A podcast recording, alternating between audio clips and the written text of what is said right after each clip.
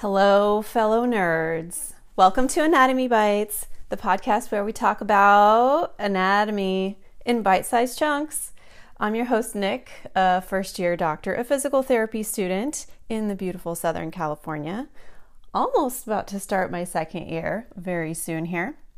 Today's origins, insertions, and actions are thanks to the 20th edition of Anatomy of the Human Body by Dr. Henry Gray with updates by Dr. Warren H. Lewis. This text is free in the public domain, you guys. It's poetic, it's beautiful, and you can even download it yourself. So check it out.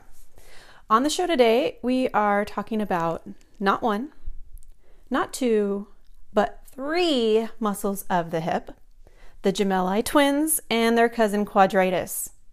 In case you didn't know, gemelli does mean twins in Latin. And I was just going to talk about gemellus superior and inferior, the first and second born, but I decided to throw in quadratus femoris as well because these muscles are all so similar and so close. I just thought it would be helpful to cover them all in one shot.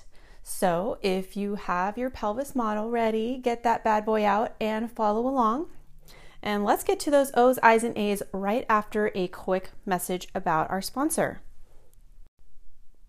The gemelli are two small muscular fasciculi, accessories to the tendon of obturator internus, which is received into a groove between them. So let's start with gemellus superior. Gemellus superior attachments are being the smallest of the two gemelli, it arises from the outer surface of the spine of the ischium, blends with the upper part of the tendon of obturator internus, and is inserted with it into the medial surface of the greater trochanter. Gemellus superior innervation the gemellus superior is innervated by the nerve to obturator internus, arising from the fifth lumbar and first and second sacral nerves. L5, S1, S2. Gemellus inferior arises from the upper part of the tuberosity of the ischium, immediately below the groove for the obturator internus tendon. It blends with the lower part of the tendon of obturator internus and is inserted with it into the medial surface of the greater trochanter. Gemellus inferior is innervated by the nerve to quadratus femoris, arising from the ventral divisions of the fourth and fifth lumbar and first sacral nerves. L4, L5, S1. Quadratus femoris is a flat quadrilateral muscle between the gemellus inferior and the upper margin of the adductor magnus. It's separated from the latter by the terminal branches of the medial femoral circumflex vessels. It arises from the upper part of the external border of the tuberosity of the ischium and is inserted into the upper part of the linea quadrata, that is, the line which extends vertically down from the intertrochanteric crest. A bursa is often found between the front of this muscle and the lesser trochanter. Quadratus femoris innervation, along with the gemellus inferior, quadratus femoris is innervated by the nerve to quadratus femoris, arising from the ventral divisions of the fourth and fifth lumbar and first sacral nerves L4, L5, S1. The actions of these three muscles are shared. So, actions for gemellus superior, gemellus inferior, and quadratus femoris is powerful external rotation of the thigh.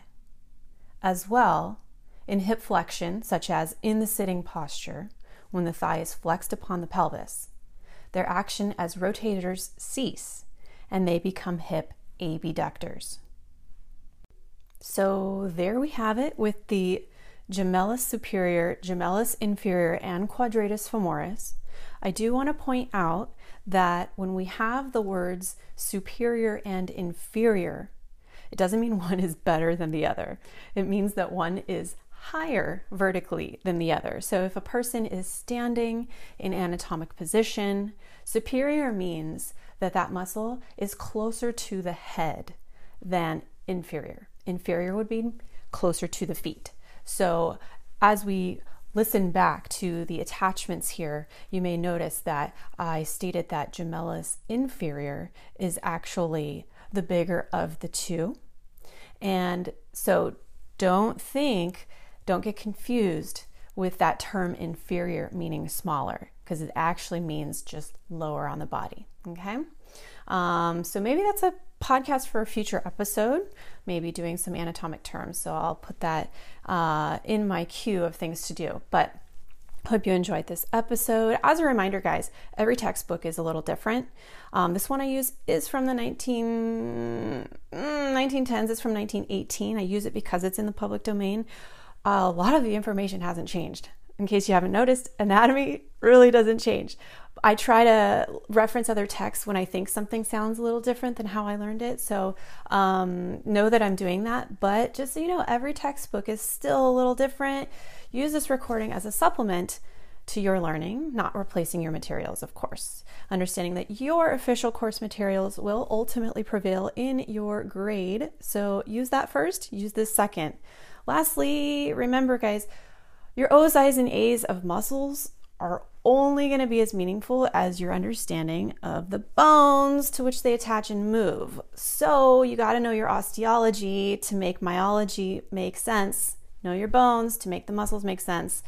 It also makes it a whole lot more interesting and applicable, right? Because if we think of the skeletal system, the musculoskeletal system that is, uh, the bones are the levers, right? And so the muscles are moving these levers. We have to know how and why, right? And that includes where.